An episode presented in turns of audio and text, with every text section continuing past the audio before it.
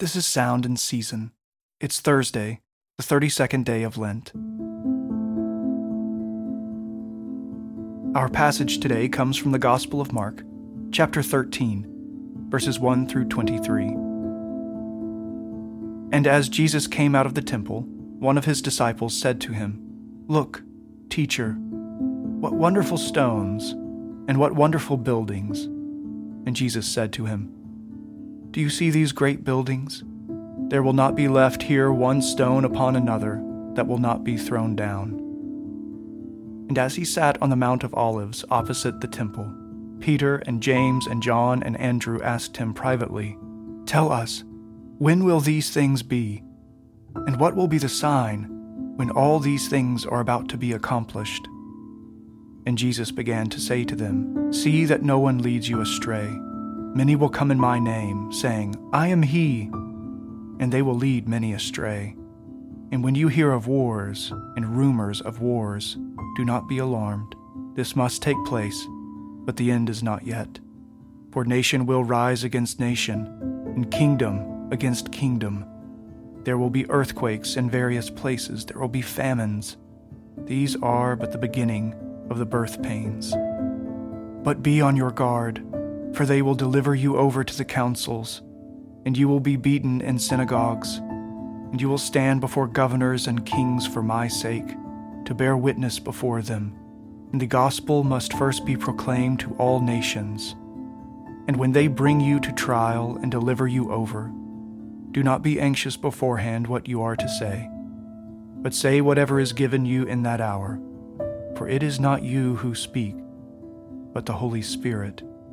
And brother will deliver brother over to death and the father his child, and child will rise against parents and have them put to death.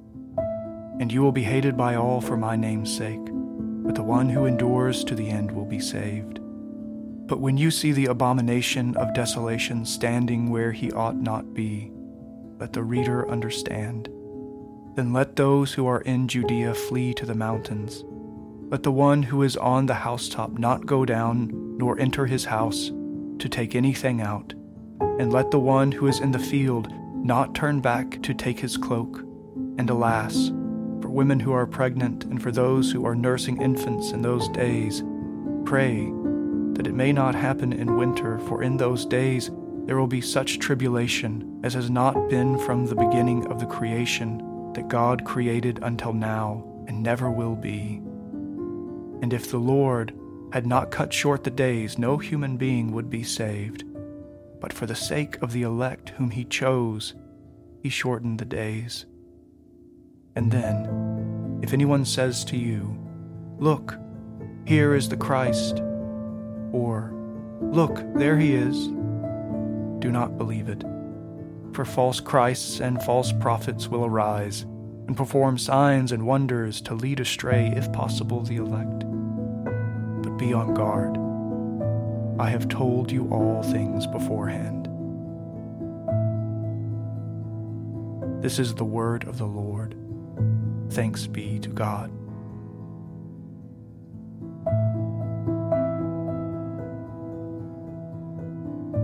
How will the end of this age come to pass?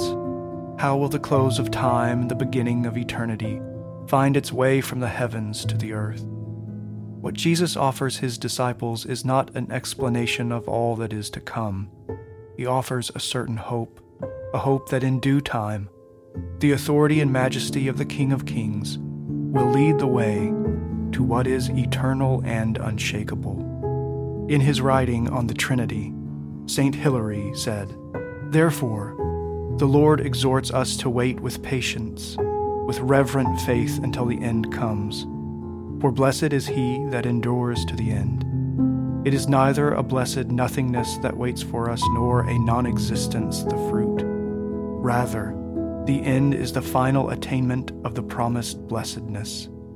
They are blessed who endure until the goal of perfect happiness is reached when the expectation of faith reaches toward complete fulfillment.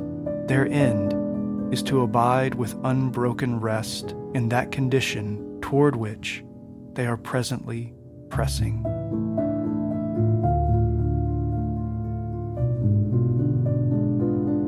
Lord, hear our prayer, and let our cry come to you. Let us pray.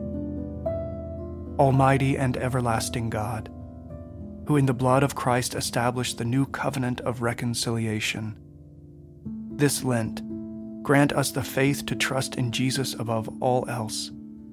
Strengthen our hope in our resurrected King, and fill us with your blessed Holy Spirit. O Lamb of God, who takes away the sins of the world, have mercy on us. Glory to the Father and to the Son, and to the Holy Spirit, as it was in the beginning, is now, and will be forever. Amen.